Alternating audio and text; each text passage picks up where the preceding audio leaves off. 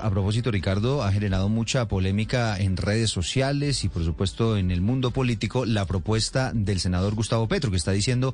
que el Banco de la República debería imprimir billetes para entregarle esos recursos a los pobres